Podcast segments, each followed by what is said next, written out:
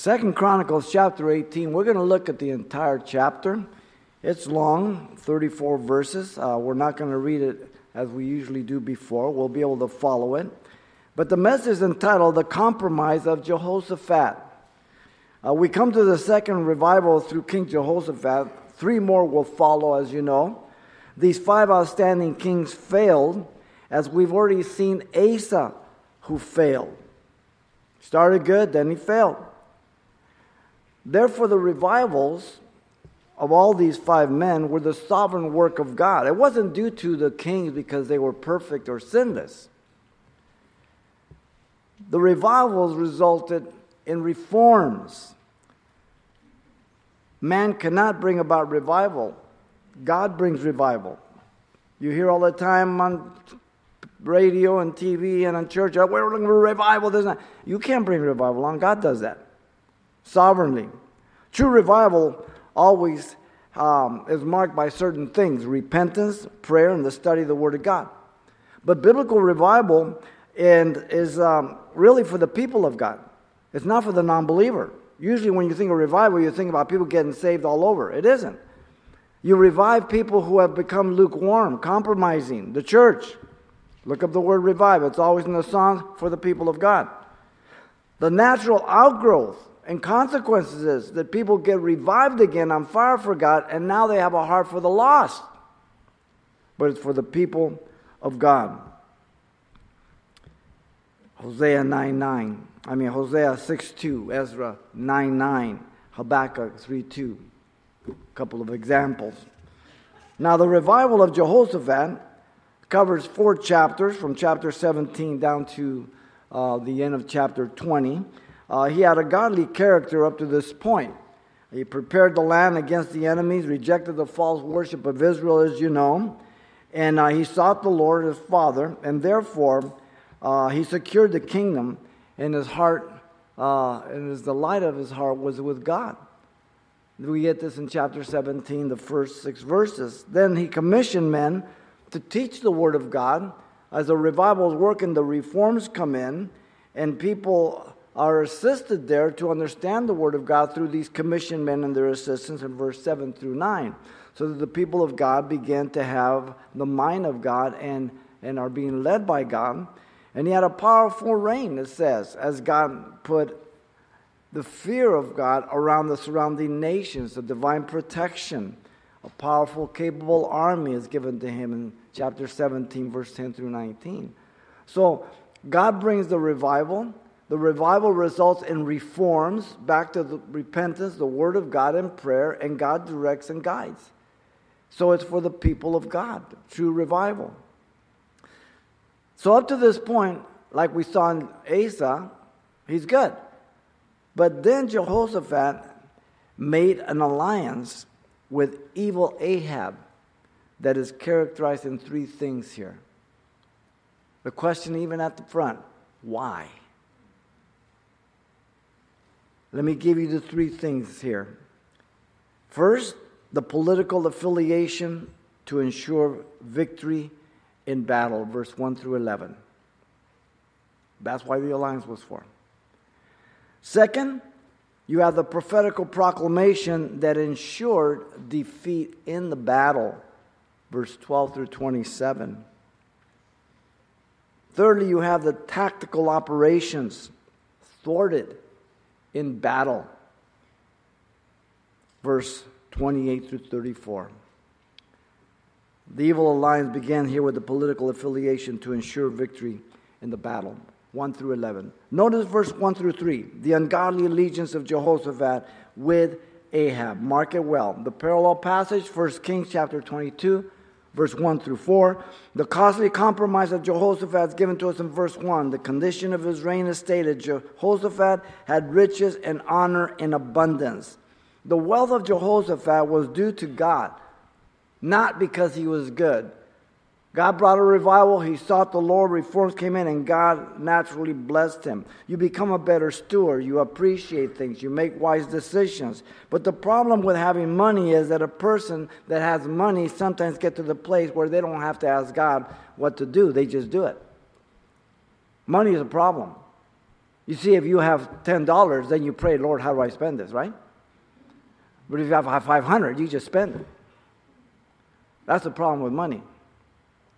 Now, the condition of Jehoshaphat's family changed. Notice, but it's not for good. Still in verse 1. And by marriage, he allied himself with Ahab.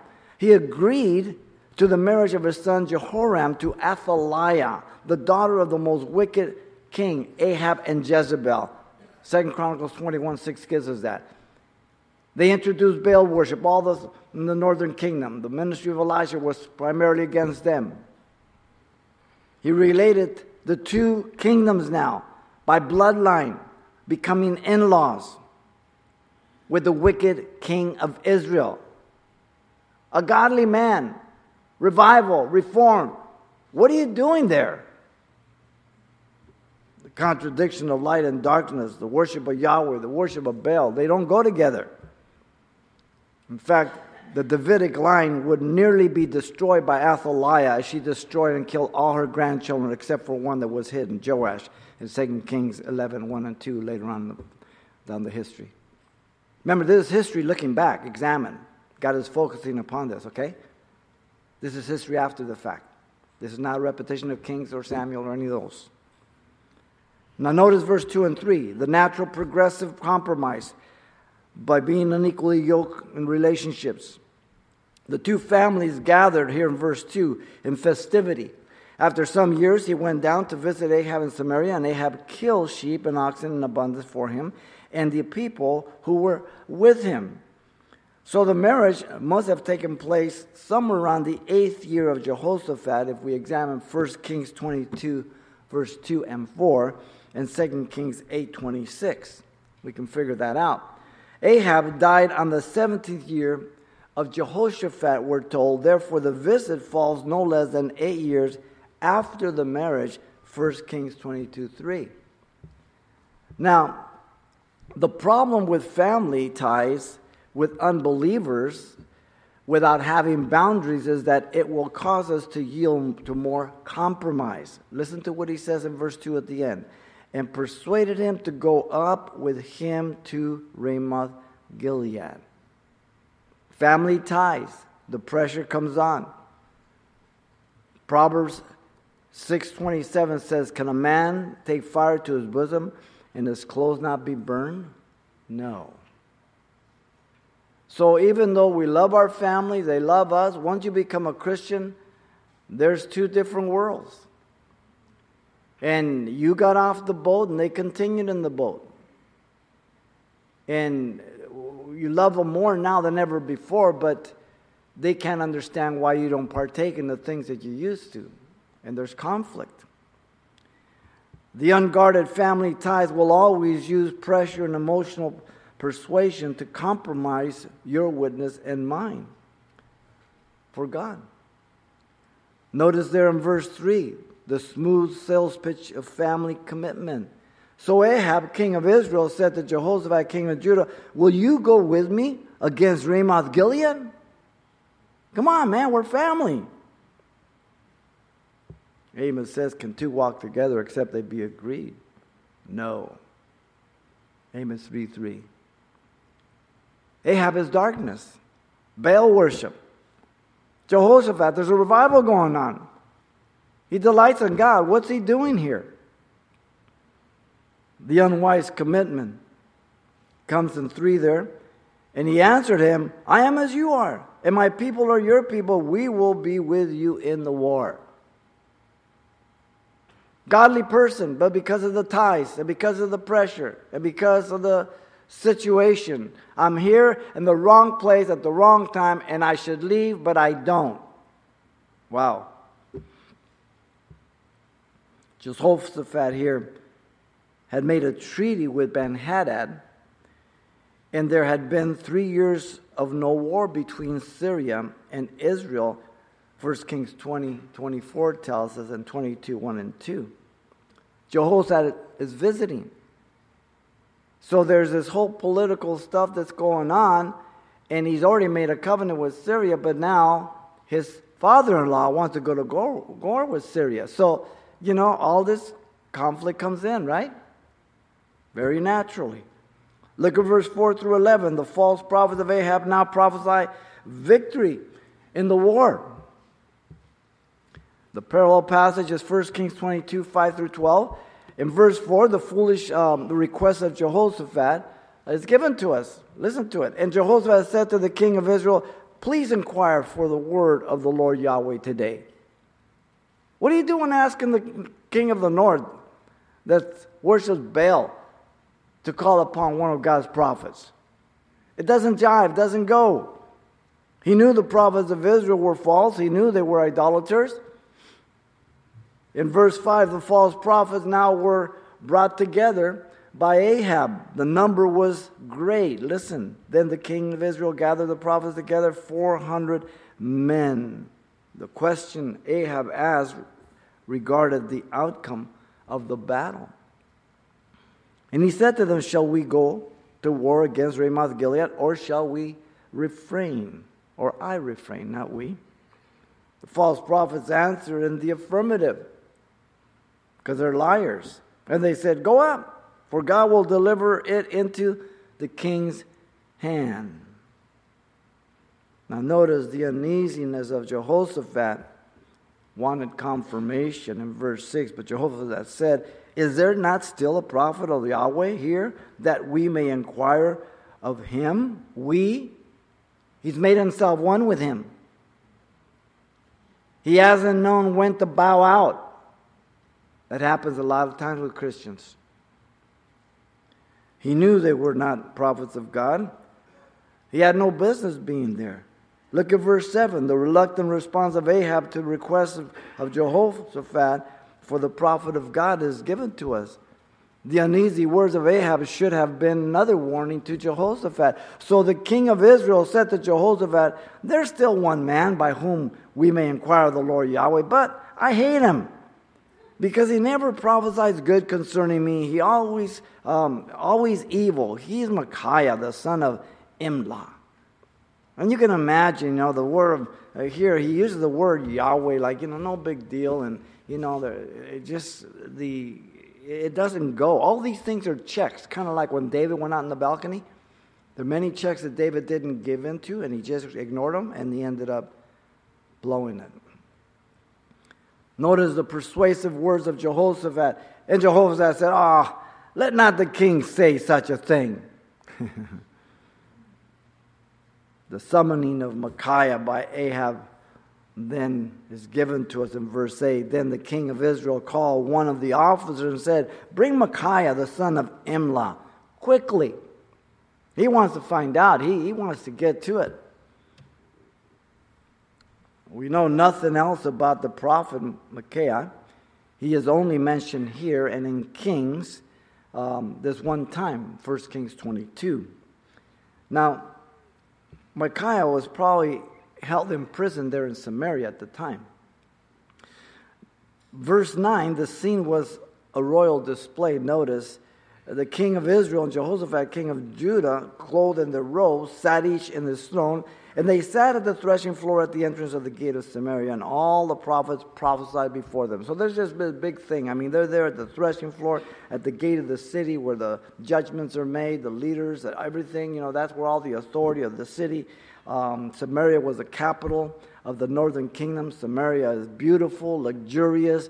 I mean, they, they had ivory and then they would overlay with gold. I mean, the stuff that was found in the northern kingdom. Uh, and God gave them 50 years of, of prosperity and asking them to repent. They didn't.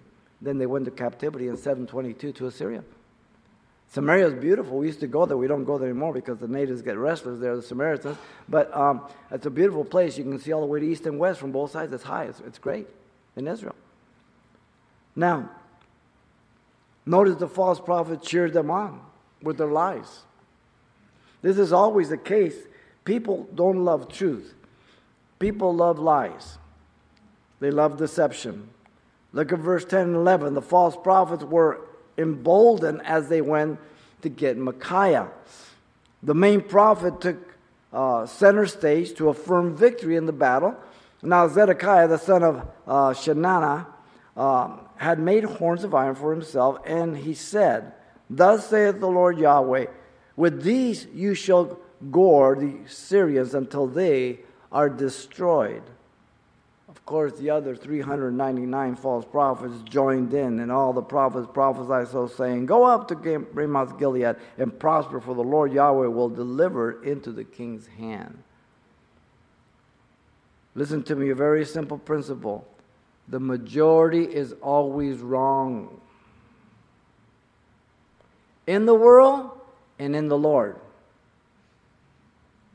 Two entered the promised land out of three million. Eight got in the boat, the rest of the world was destroyed. Two daughters and Lot left Sodom and Gomorrah, the rest were destroyed. The majority is always wrong.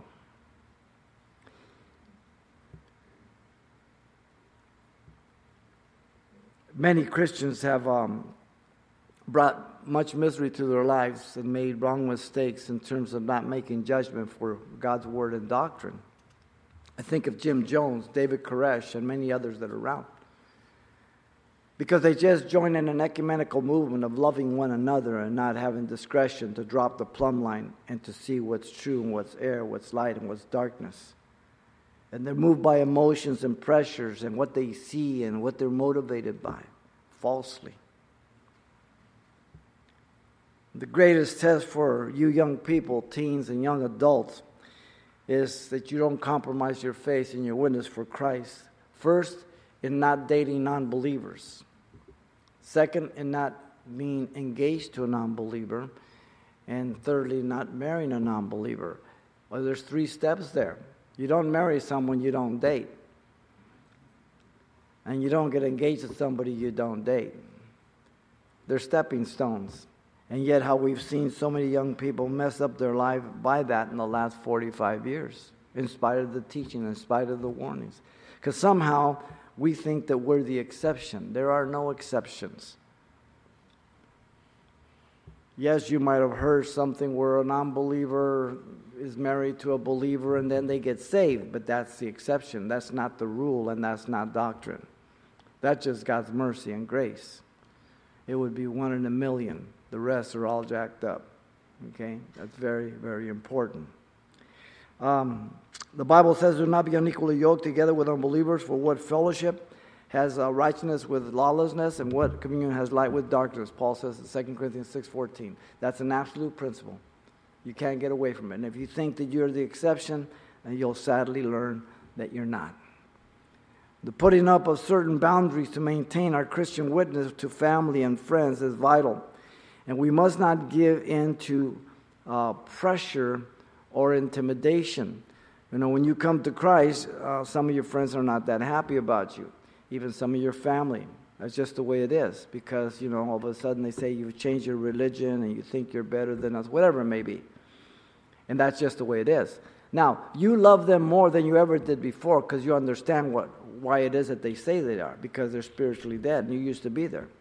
So you don't get mad at them. You understand why they're doing that, right? So you pray for them to be a witness. But you've got to set certain boundaries to maintain your witness.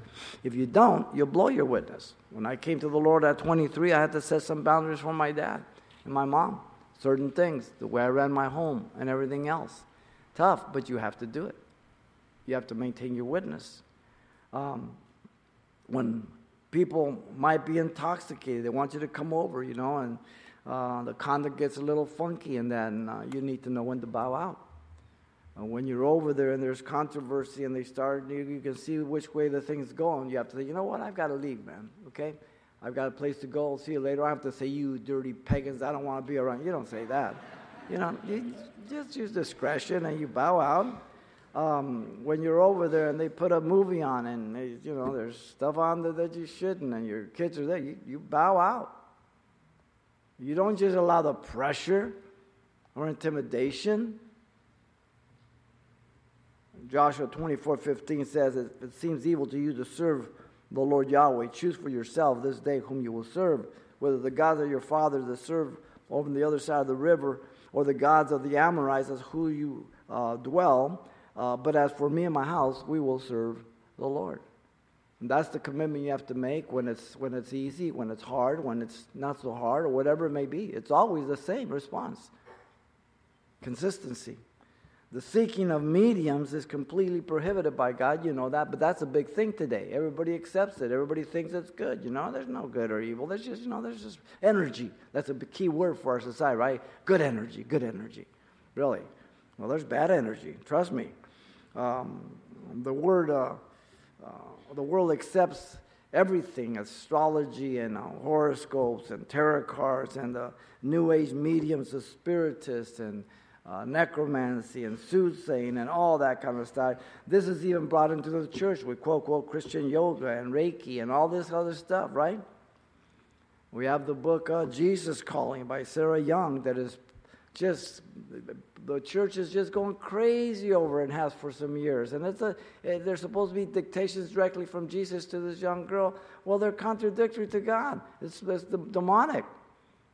It's not of the Holy Spirit. But the, word, the, the church of God that's around, um, that isn't following the word of God, just embraces everything. And even those who have declared themselves to be Christian, like Oprah, they straddle the fence and they're the greatest promoters of deception and heresy and demons. God help her.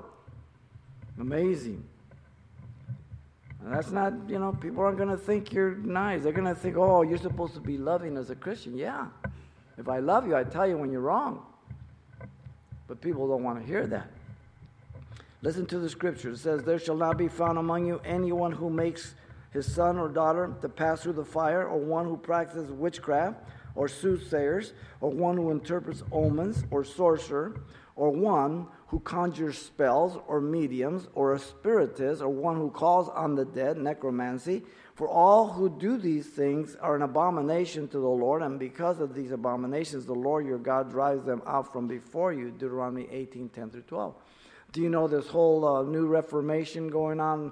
Uh, it's just Pentecostalism on steroids, uh, where they lay on graves of pe- people who, are, you know, who are anointed by God that they might receive the anointing upon them. That's demonic. That's inside the church. Amazing. So the political affiliation to ensure victory in battle was not the will of God. People always well, you know, but God's in there. Shut up. It's not in it. Light and darkness. And we try to rationalize, we try to explain, and you think you're the exception. You're not. It will bite you. You grab a dog by the tail or the ears, he's not going to lick you, he's going to bite you. Notice, secondly, comes the prophetical proclamation that ensured defeat in battle. Verse 12 through 27. In 12 through 17, the prophet of God prophesied defeat in the war. Again, the parallel passage, 1 King 22, verse 13 through 16. And the attempt to pressure Micaiah to agree that false prophets, uh, with the false prophet, is given here in 12. Then the messenger who had gone to call Micaiah, spoke to him, saying, Now listen, the words of the prophets with one accord encourage the king. Therefore, please let your words be like the words of, of one of them and speak encouragement. Come on, just flow with it. Quit being a hard nose. Come on. Again, he was probably in prison in Samaria when they brought him. The pressure to compromise your integrity and character will be tested every day of your life. It never stops. To be politically correct, to go along with the lies, the immorality, the propaganda of the extremist lefts, of the educators, of the newscasters, all of those things. You know, when I was um, younger in the Lord and we first came to the Lord, we had all kinds of people around us, all kinds of people from the Calvary Chapels and other people. Boy, that was just big. You know, you had a lot of friends, this and that. And 40 some years down the road, 45, 46, hey, it, you know, it's, it gets, it's getting very slim. The circle gets smaller and smaller. Amazing. Look at 13. The prophet of God would only speak the truth. Micaiah said, As the Lord Yahweh lives, whatever my God says, I will speak. Wow. Not just when it's comfortable, not just when it's safe, not just when, you know, it's convenient, but all the time. His oath is based on God. He would be the true mouthpiece of God. And I think it's not so much what we say as how we say it.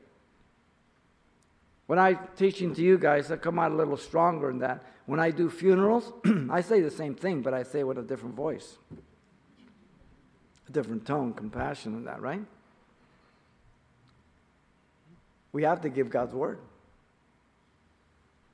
The question was posed to Micaiah by Ahab.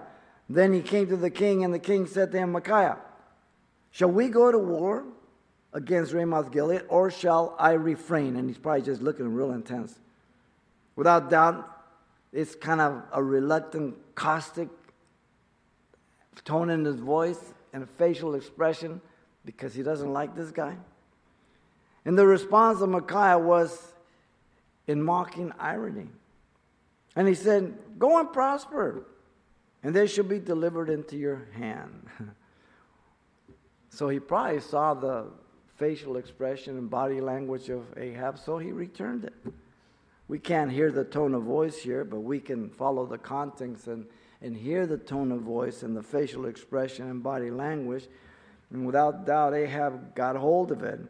Um, and he understood that uh, uh, Micaiah was just uh, not telling him the truth. You know, Ahab wanted to hear victory. So he gives him what he wants to hear, but the way he said it, he knew he, he wasn't telling the truth. The anger response here of King Ahab is given to us in 15. It says, So the king said to him, How many times shall I make you swear that you tell me nothing but the truth in the name of the Lord Yahweh. Ahab came unglued. Ahab used the name of the Lord in spite of all his evil. No big deal. But the thing is, they, they, they get mad because you tell them the truth, and they get mad when you don't tell them the truth. It doesn't make any difference, right? The prophet Micaiah prophesied disaster. I probably just, right instant when he said that, he just went right into it. Then he said, I saw all Israel scattered on the mountains as sheep that have no shepherd. And the Lord said, These have no master. Let each return to his house in peace. All of a sudden, he saw a vision of heaven, and he goes right into it and he delivers it. The defeat of Israel was sure. All Israel scattered on the mountains. Let each return to his own house in peace. Defeat. The death of Ahab was sure also. As sheep that have no shepherd, these have no master. The poetical thing here is in crisscross manner what's called parallelism. Notice the justification of Ahab for not wanting to call Micaiah stated. And the king of Israel said to Jehoshaphat, Did I not tell you he would not prophesy good concerning me, but evil? Wow. Jehoshaphat, once again, should have got up and left. He did not. Here's another check. Check after check after check after check. The prophet of God revealed the counsel of God at the throne of heaven, verse 18 through 20. The parallel passages, 1 Kings 22, 17 through 23. The throne of God was unveiled. Then Micaiah said, Therefore, hear the word of the Lord Yahweh. I saw the Lord sitting on his throne, and all the hosts of heaven standing on his right hand and his left. The authority of the message is straight from God. Therefore, hear the word of the Lord Yahweh. The prophet had a vision of God's sitting on his throne, the angels left to his right, all around him. The words of God were quoted in verse 19. And the Lord Yahweh said, Who will persuade Ahab, king of Israel, to go up, that he may fall at Ramoth Gilead? So one spoke in this manner, another spoke in that manner. Notice God solicited a volunteer to convince Ahab that he might fall in battle and be killed. There were various responses. The response to the solicitation by God is given in 20. Then a spirit came forward and stood before the Lord Yahweh and said, I will persuade him. The Lord Yahweh said to him, in what way? Now, the spirit has to be an evil spirit, for God would not have a good angel lie. The question, in what way, is not because God didn't know it, but for the purpose of the dialogue so you and I can follow and know what's going on. The explanation of the demon spirit is given in 21. So he said, I will go out and be a lying spirit in the mouth of all his prophets. And the Lord Yahweh said, You shall persuade him and also prevail. Go out and do so. God is the one, notice, who is in control of all things. He sets boundaries of what is allowed, what is not allowed, even as Satan has access to heaven that we see in the book of Job, chapter 1 and chapter 2. And God says, Have you considered my servant Job? Loves God and hates evil. And he puts the boundaries both times. This is the first time that we see, and the only time we see a seducing spirit having access to God. Everything is under his control. God allows or disallows. If you look at the book of Revelation during the Great Tribulation, you will realize that the Antichrist is, is doing only what God allows and what He allows. It was given to Him, it was given to Him. There are boundaries. God doesn't force anyone to do the evil or the good, but He only knows the evil and the good they will do. And He sets the boundaries. Now, notice the interpretation by Micaiah is given to us in 22. Therefore, look, the Lord Yahweh has put a lying spirit in the mouth of these prophets of yours, and the Lord has declared disaster against you. So Micaiah tells Ahab straight out God has placed a lying spirit. These 400, they're, they're, they're speaking through demons. And God has just declared your death warrant.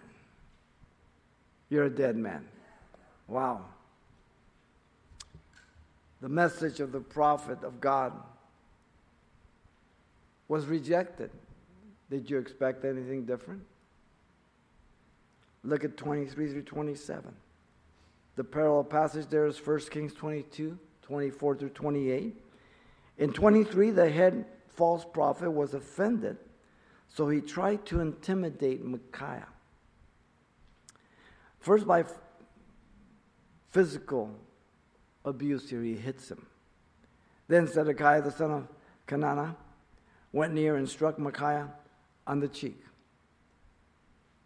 It's interesting, um, people who call themselves uh, leaders and examples and that they have the right to lead, they're always using physical force as a form of intimidation or pressure. Always. You look at anybody, you look at Hitler's, uh, you look at Mussolini, you look at different things. Always. Interesting. Then verbally abusing Micaiah. And he said, Which way did the Spirit from the Lord Yahweh go from me to speak to you? Mocking him. Paul says, Because people will reject the truth of God, he will send them strong delusions that they should believe the lie, the lie of the Antichrist in 2 Thessalonians 2.11. God is there to minister to people, to reach out to them, and He knows how far to go, and He knows where that line is, just as it was with Pharaoh. It says, Pharaoh hardened his heart, hardened his heart, hardened his heart. Then you read, and the Lord hardened the heart of Pharaoh. Two different words. Pharaoh kept rejecting, resisting, and all that, and God says, I will respect you, honor you, I will confirm your hard heart. Ooh, there's a line there. The word of personal judgment spoken by Micaiah in verse 24, he says, And Micaiah said, Indeed, you shall see on that day when you go into an inner chamber to hide. He directs himself not directly to this head false prophet, Zedekiah. The false prophet um, um, would hide in fear of his life after the defeat. All the Nazis were brave until after the war where they were tried. It was a whole different matter then. And they were proven to be false. You remember Jeremiah went through much of this. The false priest and prophet Pashur struck Jeremiah and put him in the stocks. And the next day he brought Jeremiah forth and he prophesied the death of Pashur in the Babylonian captivity in Jeremiah 20, verse 1 through 6. God's prophets always speak the truth. God's people will always speak the truth, and those who don't, they will compromise. They will give in to the pressure. They will give in to whatever it may be. Notice the rejection of Ahab to Micaiah here, verse 25 through 27. In 25, the command was to return him to prison. Then the king of Israel said, Take Micaiah and return him to Amon, and the governor of the city, and to Joash, the king's son, under the authority of, of the governor and then the king's son. He's taken back to the capital city, placed back in prison there. And the command was to punish him. And and thus and says, Thus saith the Lord, put this fellow in prison and feed him with bread of affliction and water of affliction until I return in peace. Ahab was giving his last order and didn't know it. That was his last order. Micaiah was to be confined in prison again, restricted to bread and water as a form of his punishment because of his faithfulness to God. As soon as he said that, unhesitatingly, fearlessly, Micaiah declares, then Micaiah said, If you ever return in peace, the Lord Yahweh has not spoken by me. And he said, Take heed, all you people. Wow. The confidence of Micaiah was not shaken. If Ahab came back in peace, it was real simply that God had not spoken through him.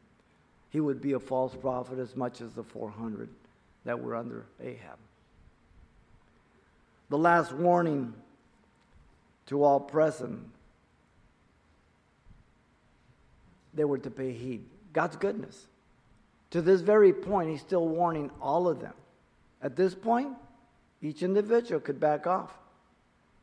Otherwise, God wouldn't give the allowance. Take heed, all you people. Prophecy is one of the most unique, distinct characteristics of the Bible. no other book claims it, no other book has it. 25%, 20%, or one fifth of the scriptures contain prophecy. Future events declared before they happen, so when they happen, you know it's God. You have the time of the Gentiles, from the head of gold, Babylon, to the ten nation confederacy of the Antichrist, all of them. Babylon, Medo Persia, Greece, Rome, a break with the church age, the Antichrist, and the tribulation period. All given the time of the Gentiles to Daniel, as it was given to Nebuchadnezzar. Daniel interpreted. There are people like Ahab who attempt to um, use the world and God for their own advantage but the, they only deceive themselves. In other words, they, they, they'll, they'll weave in and out of, of the God's community and the world, and they'll use whatever's convenient. No big deal. They're like weather vanes. But God knows. God knows their hearts, their motives, and God will attempt to reveal himself to them in as far as he can, and they're open, but he knows their heart. God will draw the lines somewhere down the line, and then judgment comes. Um, sometimes judgment comes through natural means, sometimes it comes directly by the hand of God. The book of Romans, chapter 1, verse 18 says, For the wrath of God is revealed from heaven against all ungodliness and unrighteousness of man who suppress the truth, God, in unrighteousness. So God is always judging and striking people, physically killing them in our lifetime, every generation, those who go too far. Not everybody, some but his wrath is being poured out daily on this world. We just don't know. No person can win against God or thwart his purposes, not by their wealth, not by their position, not by occultic mediums. Um, Daniel uh, records for us um, Nebuchadnezzar when he came back to his sanity in chapter 4, 34 to 35. It says there, and at that end of that time, I, Nebuchadnezzar, lifted up my eyes to heaven, and my understanding returned to me. And I blessed the Most High, and praised and honored him who lives forever. For his dominion is an everlasting dominion, and his kingdom is from generation to generation. All the inhabitants of the earth are reputed as nothing. He does according to his will in the armies of heaven and among the inhabitants of the earth, and no one can restrain his hand or say to him, What have you done? I expect to see Nebuchadnezzar in heaven. I expect to see Cyrus in heaven. Men who God dealt with and they bowed their hearts to him and were used tremendously by him. The Word of God will always be opposed and rejected by the world. Don't expect the world to accept the Word. The Word will go forth, and if their hearts are open, God will give them illumination and the conviction of their sin. If they respond, they will be saved, just like you or I. If they don't respond, they reject, they will remain lost. God doesn't force anyone to go to heaven. The educators mock the Word of God. The politicians often reject the Word of God, and the average person has no need of the Word of God. Things are going fine. The parable of the rich man, remember, he said that, um, you know, he didn't know what to do. He had so many goods and crops, and that he would tear down his barns and build new ones. And then he would say, you know, have my, to his soul, uh, take my ease and just enjoy it all. And um, God says, Fool, this night your soul will be required of you. Then whose will those things be which you have provided? Luke 12 20. Wow. No one knows when they will die. No one can declare that date. We all walk on slippery poles. the prophetical proclamation that ensured defeat in battle was the Word of God. Third and last, you have the tactical operations thwarted in battle. The strategic plans for the battle are given in 28 through 30. The parallel passages 1 Kings 22, 29 through 31. The march to battle is given to us in 28. So the king of Israel and Jehoshaphat, the king of Judah, went up to Ramoth Gilead. All the checks, Jehoshaphat ignored them. I would be shaking in my boots. Compromising Jehoshaphat should have feared and refused to go out to battle, having heard Micaiah. Compromising Jehoshaphat was at greater fault, knowing Micaiah was the prophet of God. To those that much is given, much more is required. Notice the treacherous plan of Ahab in 29. This guy's not even, he doesn't even try to hide what he's trying to do. And, and the king of Israel said to Jehoshaphat, Hey, I will disguise myself and go into battle, but you, you put on your robes. And so the king of Israel disguised himself and he went up in the battle. What is your problem, Jehoshaphat? Wow. Ahab was only looking out for himself to blend in with the other men of war, while Jehoshaphat would stand out like a sore thumb. Though Ahab did not believe Micaiah, he took precautions just in case Micaiah was right, thinking he could alter the prophecy. Wow, how foolish is that? The strict orders of the king of Syria are given to us. In verse 30, now the king of Syria had commanded the captains of the chariots who were with him, saying, Fight with no one, small or great, but only with the king of Israel. And the orders were clear find the king of Israel, Ahab, and you kill him. Exactly the result of what Micaiah said was going to happen. Notice the majestic hand of God in the battle is revealed to us in 31 through 34. Again, the parallel passage, 1 Kings 22, 35, 32 through 35, and then verse 36 to 41 gives you added supplementary material about him buried in, in Samaria, so on and so forth. Now, notice the plan of Ahab in verse 31 was thwarted by God. So it was when the captains of the chariots saw Jehoshaphat that they said, It is the king of Israel. Therefore they surrounded him to attack, but Jehoshaphat cried out, and the Lord Yahweh helped them, and God delivered them from him, or diverted them from him. Mercy. Don't think that, oh, well, he did it, I could do it. That's tempting. No, this is just mercy. Absolute mercy. The Syrians rushed to kill who they thought to be Ahab, but it was King Jehoshaphat, so they surrounded him and they were going to kill him. God at times overrides our stupidity. But we shouldn't tempt God or think that that is the rule or that it will happen every time. Jehoshaphat cried out to God and he diverted them away from him. It means he incited, he allured them, he instigated them miraculously. This is not natural, this is supernatural. The soldiers refocused their attention to find Ahab in 32. So it was when the captains of the chariot saw that it was not the king of Israel that they turned back from pursuing him. The plan of Ahab had failed. I would imagine at this about this time he's kind of just freaking out.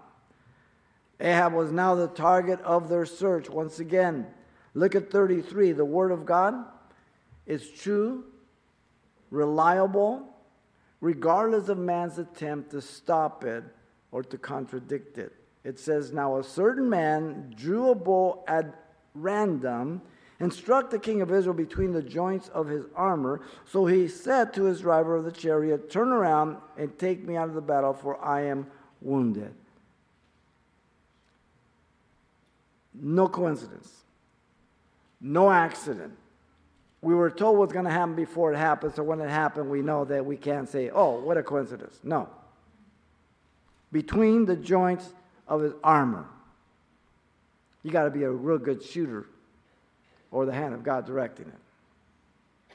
The random arrow was guided by the hand of God, so he ordered his chariot driver to take him out of the battlefield, knowing the severity of his injury. The summary statement is given next. It says, The battle increased that day, and the king of Israel propped himself up in his chariot, facing the Syrians until evening. And about that time, the sunset, he died. Micaiah proved to be a true prophet of God. Ahab is dead, confirmed by verse 16 and 27.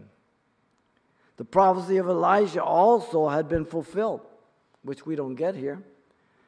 But Elijah gave a prophecy after Jezebel and Nab- had stolen Naboth's uh, vineyard by falsely accusing them.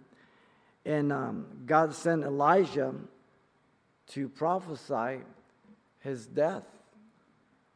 It says in 1 Kings 21 19, You shall speak to him, God speaking to Elijah saying, Thus saith the Lord, Have you murdered and also taken possession? And you shall speak to him, saying, Thus saith the Lord Yahweh, In the place where dogs lick the blood of Naboth, dogs shall lick your blood, even yours. Both prophecies being fulfilled.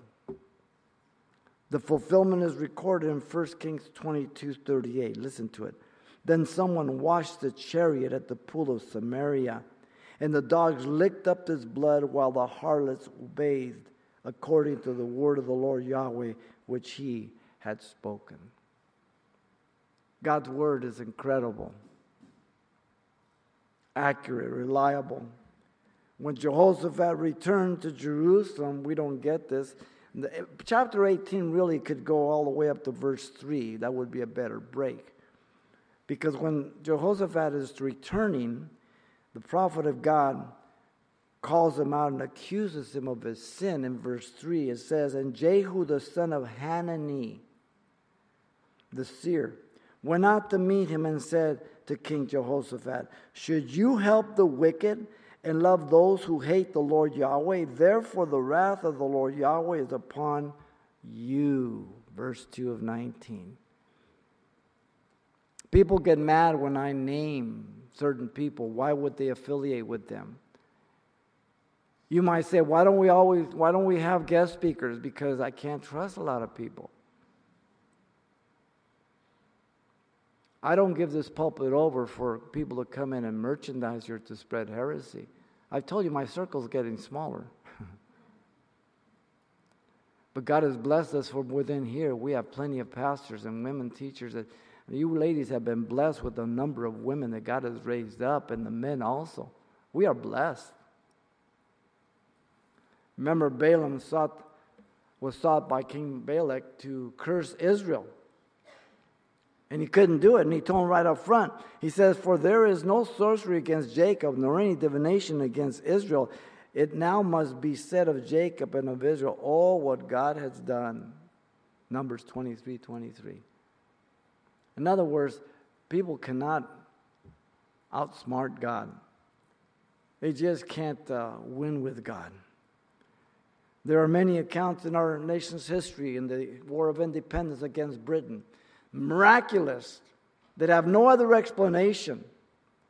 Even today, many different things in Israel during the uh, Golan War. Um, in 73, there was a group of men going across the Golan, across this uh, minefield, and, and, and they're you know they're probing with their knives to find minefield, but you know sooner or later you're going to blow one up. And all of a sudden, a wind came out of nowhere, and they were huddled together, and that wind just blew so hard, and all of a sudden it lifted. And when the, the soldiers, Israeli soldiers, looked up, all the wind had taken the topsoil out and exposed every one of the mines in the Golan area, and they walked right through.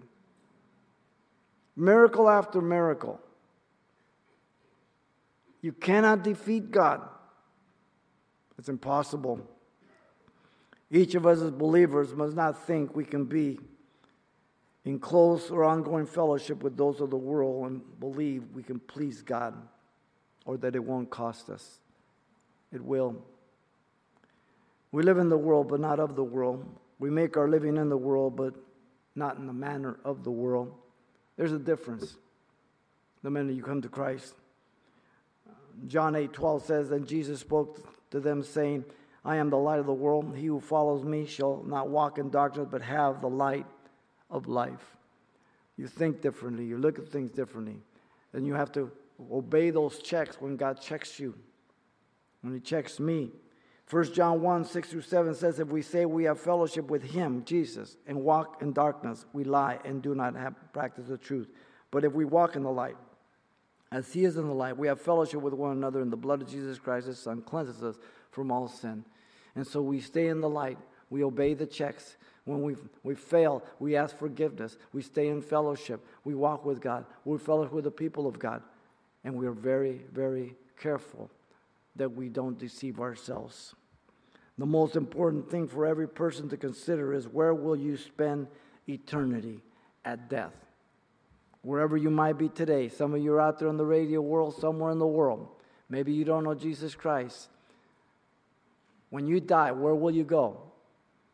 The Bible says that if you don't know Jesus Christ, you will die and you will immediately to hell. A place that you will await to be judged. At the white throne judgment, then hell and death will be cast into the lake of fire. If you're a believer, the minute you die, you're instantly present before the Lord. Those are the words of Jesus in Luke 16. The rich man and the beggar died, and they both were instantly in Hades. Place of comfort, place of torment. Now, when Jesus descended after the resurrection, he descended, then raised from the dead. Then he scooped up all those in faith, and now there's only one compartment. That's what we usually call hell, Hades, or Sheol of the Old Testament. But the minute you die, if you're a Christian, you're instantly present before the Lord. You're never found naked. 2 Corinthians 5, verse 1 through 8 says.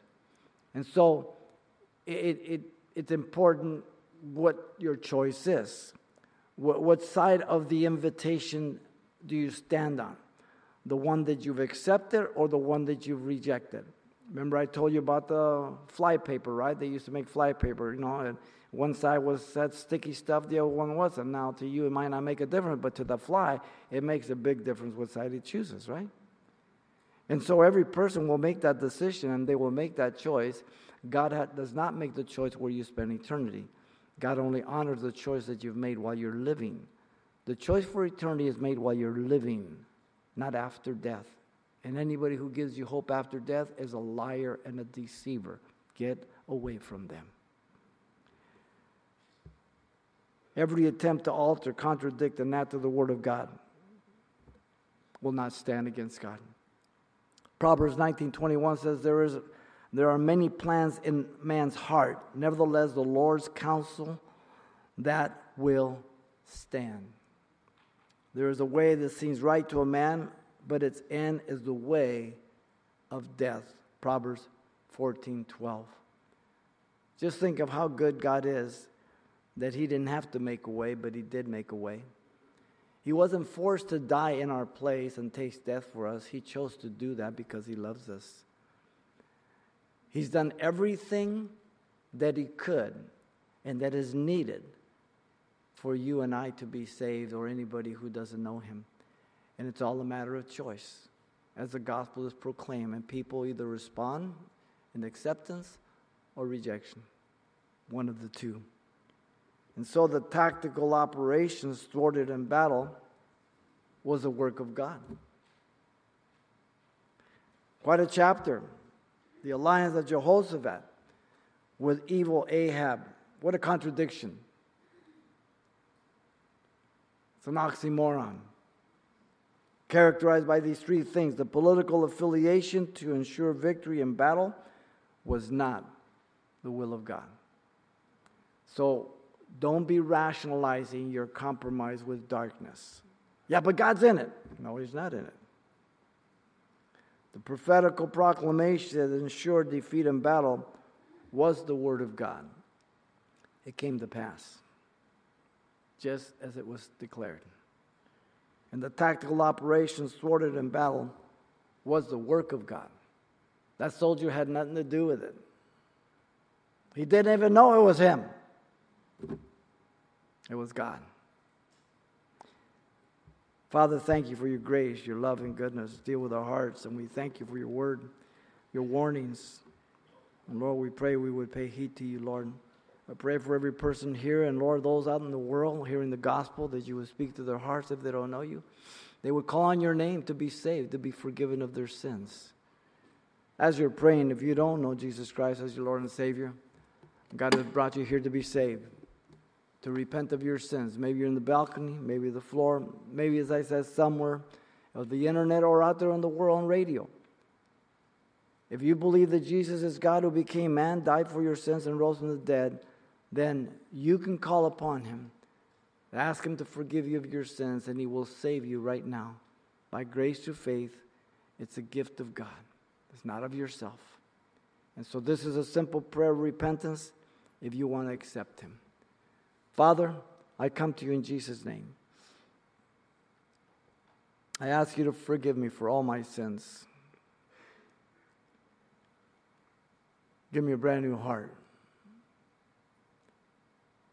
Baptize me with the Holy Spirit. I accept you as my Savior and Lord. In Jesus' name I pray. Amen.